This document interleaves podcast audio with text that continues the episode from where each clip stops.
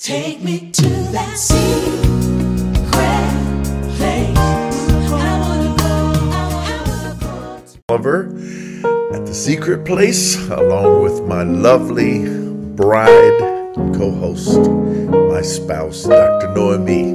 Good evening, everyone joining us. We are so glad you're a part of this moment with us.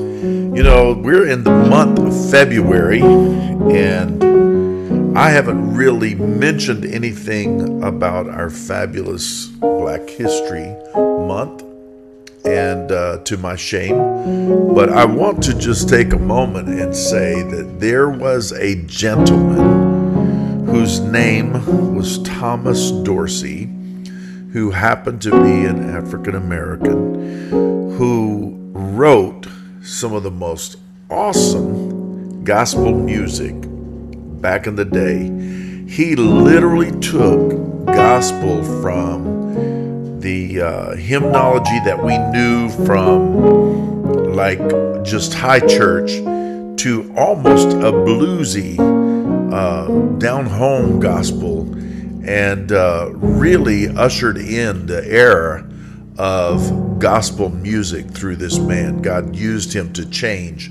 a generation to change music and to change how we approach it. And I've just been thinking about one of his songs all day, and I just wanted to sing a little bit of it. When my way groweth dear, precious Lord, linger near. When my life is almost gone.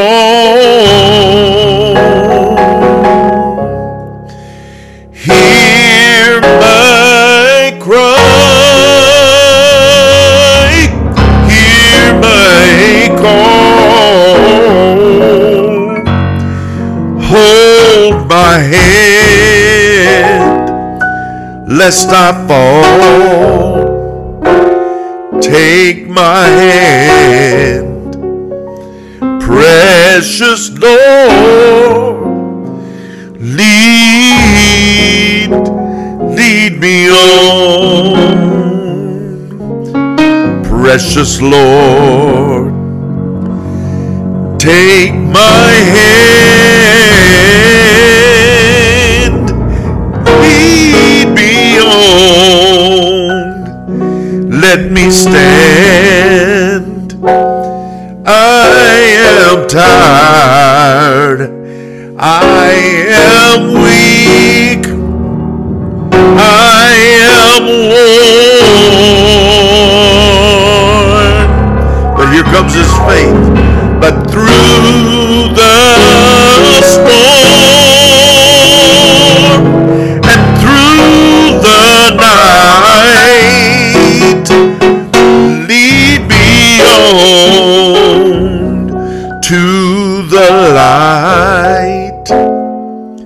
Precious Lord, take my hand and lead me home.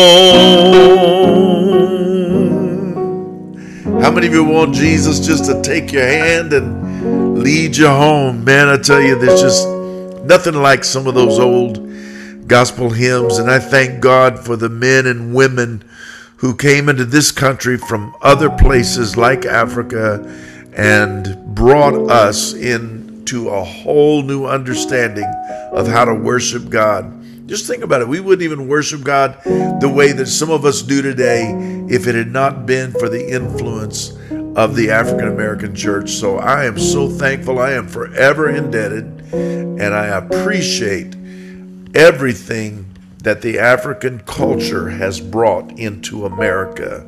Thank you, thank you, thank you, thank you. Uh, I've got some ideas about today that I want to share. And uh, we've been talking about in our services here at the church, we've been talking about spiritual warfare. And uh, we also have been reading through the New Testament. So I hope that many of you are able to join with us on that. We're actually right now around Luke 13, 14, and 15. And uh, if you remember those chapters, uh, Luke 15 is actually the prodigal son story. And uh, there's so many different things that happen, so many parables Jesus teaches in the Gospel of Luke that are so profound and so powerful. And I pray that you're reading with us, and it just doesn't take that long. It takes like maybe 15, 20 minutes a day. And uh, many of you can do it even in your commute, even if you're just listening on your app while you're driving in your car. Just, you know, plug it into your Apple Play or whatever it is that you've got and uh, just turn it on and at least listen to the word. It doesn't take that long and maybe 20 minutes. And uh, surely you can get that done in the commutes around here in Fort Worth. You know, in Fort Worth, uh, everything is 45 minutes away. Yeah. You know, it's like you can't you can't go to go to the grocery store unless you drive 45 minutes. But it's just the way uh, that the wording is is placed and and put together for us to do it in 90 days that it takes about that 20 minute time frame. So I pray that you can do that with us. But I want to jump into what we were into Sunday a little bit. And I want to talk a little bit more about the spiritual warfare because there was something that we tapped into Sunday when we started talking about the book of Ephesians. And the book of Ephesians is just so overwhelmingly powerful and important. And the first three chapters, uh, Paul is talking about the gospel and how it worked uh, with the Jews, first of all, and then the Gentiles, how it pulled us all together, and how Christ, through his own body on the cross, made one new humanity out of Jews and Gentiles, pulling us together in him. And it's just very powerful that we understand that unity. And then he goes into four, five, and six, uh, which he connects those two sections with the word therefore, which means that everything I'm about to say in chapter four, five, and six is contingent upon what I've already told you over here in one, two, three. So now he's going to talk to us a little bit about not only uh, our unity a little more and how that unity works, but how we all live to work that out. And so there was something that he just tapped into in chapter 4 that's very powerful. He said, Therefore, I, the prisoner of the Lord, implore you that you walk in a manner worthy of the calling with which you have been called. It's so important that we understand that he's saying, I need you to walk in a manner worthy of the calling. What have you been called to? Then act like you've been called to that. And uh, what have you been brought into into the kingdom? Then act like you've been called into that. You're a king's child. Now act like a king's child. You know, you belong to Jesus Christ, the King of Kings, the Lord of Lords. It's so much like what we try to teach our kids, isn't it, love? Right. It's just about owning who you are and understanding who you Mm-hmm. are, knowing that you're loved. Um, just like you mentioned in the example of remember who you are. Yeah, What your father yeah. told you is always living in that presence of you are part of this family and you represent the family. Yeah. So we represent the King of Kings and his kingdom. Absolutely. I know my dad, he would always tell us that, you know, y'all don't get out there and forget who you are. And like I said that to the church Sunday, don't go outside these walls and forget who you are. You know, because what's so important about that is that my dad, you know, it's like, I'm an Oliver. And so when you get out here, you walk in a way that represents me and your mother and how we raised you. And uh, so that's kind of what Paul is telling us here. He's saying, you know, you've been saved by the blood of Jesus. You've been washed in his blood. You've been brought in. You've been grafted into the body of Christ. You've been made one with the Jews and the Gentiles, now put together in Christ's body. He made us both one. We're no longer divided by the law. The law has been torn down because Christ fulfilled the law. He didn't do away with the law, but he fulfilled the law. And he said, Now if you cry help and you ask me if you're Jew or Gentile, you won't have to fulfill the law, but you can live in the righteousness that I walk in because I already fulfilled that law. So he's Paul's telling us, he says, walk in a manner worthy of the calling wherewith you've been called, with all humility and gentleness, with patience, showing tolerance for one another in love. I just think all of these adjectives that he uses here are so powerful and that we should see more of this in the church. Right. Um, I was listening to somebody uh, today. I, I can't remember her name. She was popular on, I think, Fox Network or somewhere, but she wrote a book and it's How to Be an Angel. And she was talking about how to be kind to one another and how to be generous to one another. Well, I'm not trying to be an angel, I'm trying to be the best human I can be. And I'm not knocking her book by any means, but I'm not I'm not trying to be an angel. I just want to be the best best human I can be because I think that's a higher call. Is for me to be who I was made to be. Right. Not trying to be something else. Yeah, and not try to or attempt to be something else. Yeah. But I understand her point too, and I understand what she was saying, and it's that. But that's what Paul is talking about right here. He's saying with all humility, with gentleness, with patience, showing tolerance for one another in love, being diligent to preserve the unity of the Spirit in the bond of peace.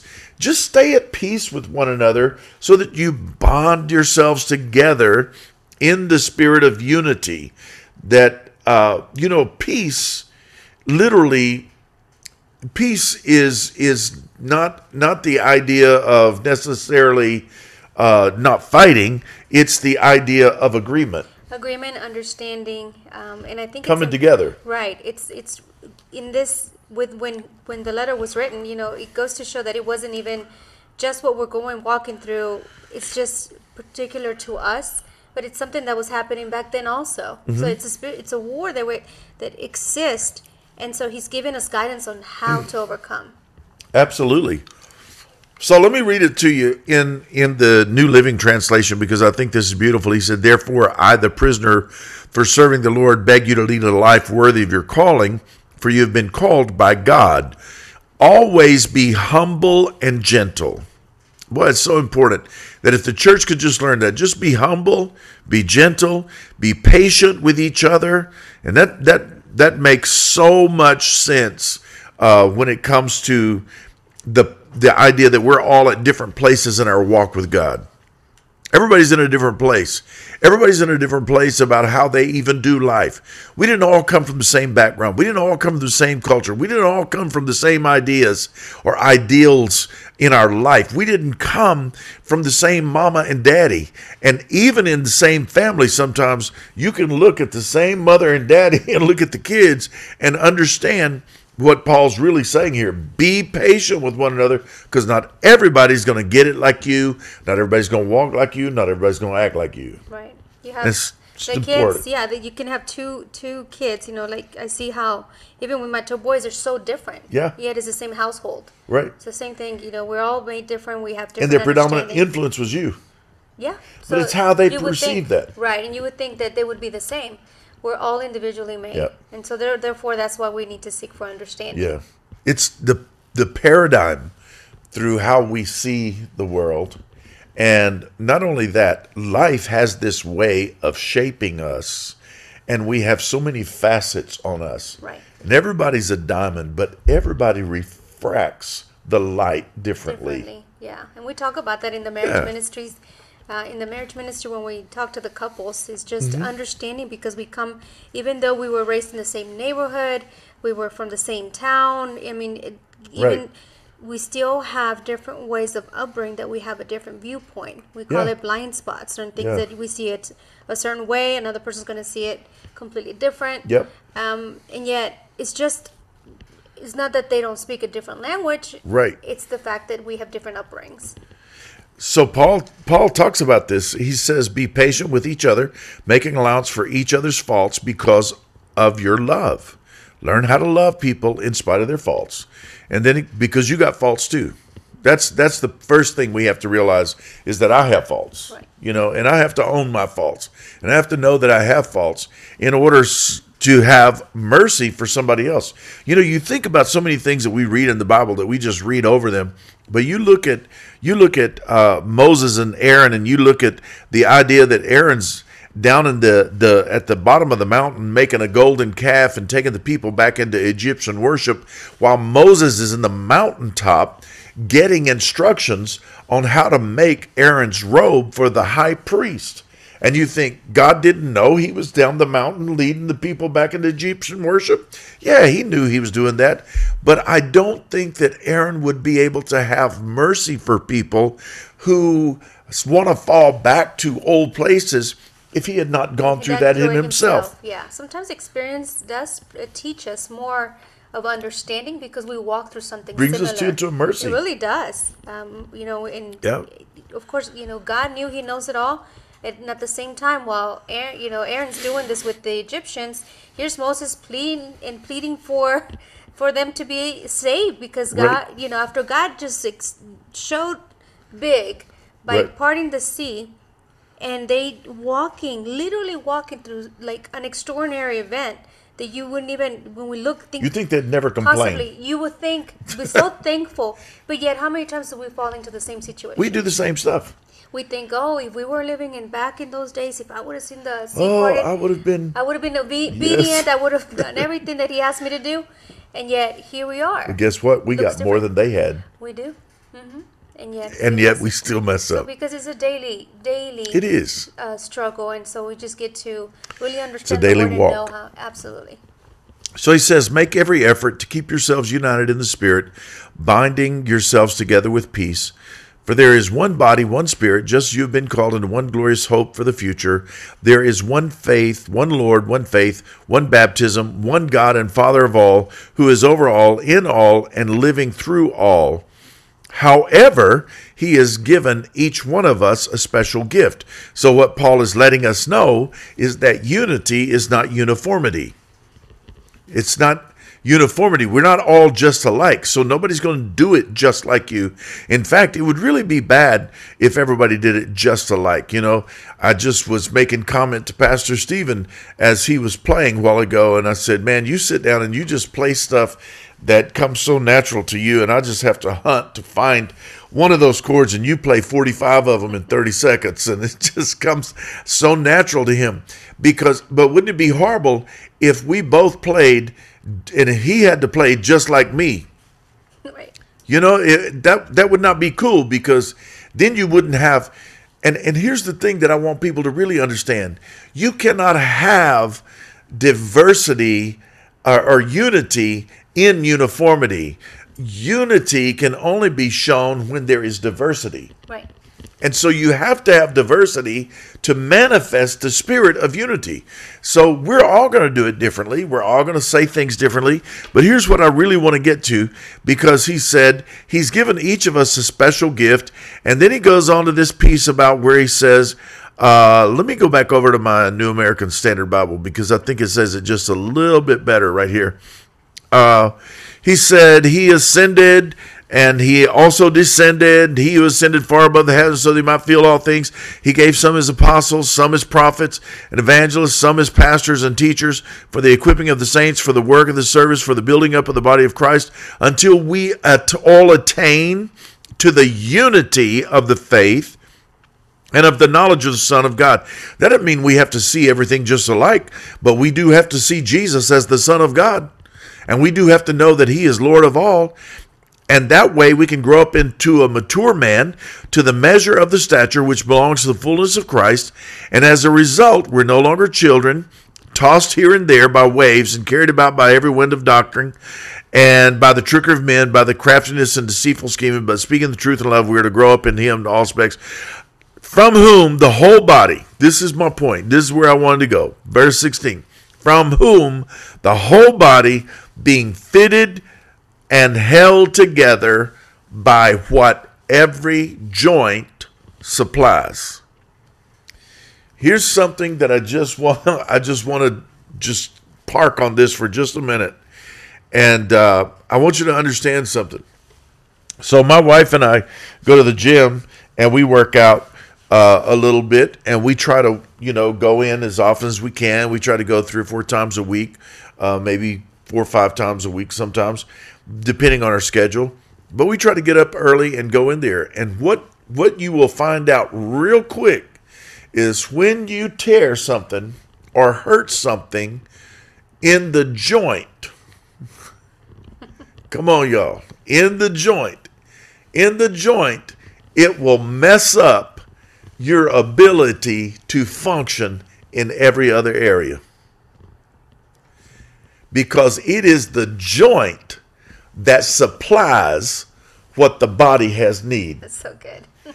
It is the joint that supplies the mobility of my hand to move, to pick up the weight, to swing it. If all this was stiff in here and all this wouldn't move and all this couldn't function, I couldn't hardly pick up a cup. I couldn't pick up my, my coffee cup. You know, it would be everything. I couldn't put my shirt on. If I couldn't bend my arm, if my shoulder was frozen. We were talking to a doctor. He was talking to us about frozen shoulder syndrome and stuff like that.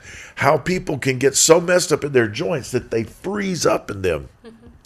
And I want to tell y'all, when Paul talks about this, he goes through this whole chapter. You read, you read this whole book. When he gets to the end of it, and he's putting on the the armor. That whole armor that he's telling us to put on is so that we can protect our unity, because this whole book is about being in unity. Unity. And so we need to protect our unity. So we put on the helmet of salvation. We put on the breastplate of righteousness. We put on, we take up the sword of the spirit. Put on the uh, shoes for the gospel of peace, or the gird about our loins with truth. All these things we put everything on. Why? Because we are trying to protect the unity of the faith. We're protecting the unity that is in the body, so that we can all keep our mobility and we can function. But here's what happens with us so many times. I remember several years ago, I have a daughter who is grown, and um, Brittany, when she was a little girl, asked me to get her a bicycle. So back then we didn't have Walmart, we had Kmart. but we went to Kmart and we found a little bicycle that was just about the color of the back of your computer there with a white basket, white wheels, and little white seat and white handle grips. Super cute. And it was sitting up on the top. It was super cute. And it looked just like her. And so she said that's the one she wanted. So I go tell the guy, I want that bike. And he said, okay, if you'll just go to the front, we'll bring it up to you. So I'm thinking he wants us to get out of the way because he got to bring a forklift or ladder or something over and pick it up. Well, I go up to the front. A few minutes, here comes this dude with a box.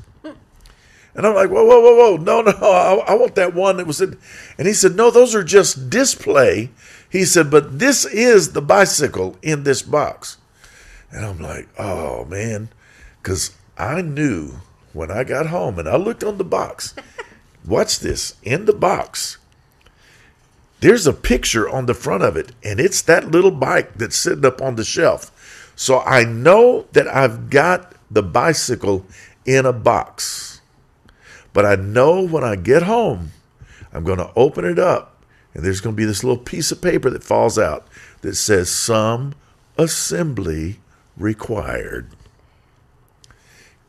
I'll tell you something.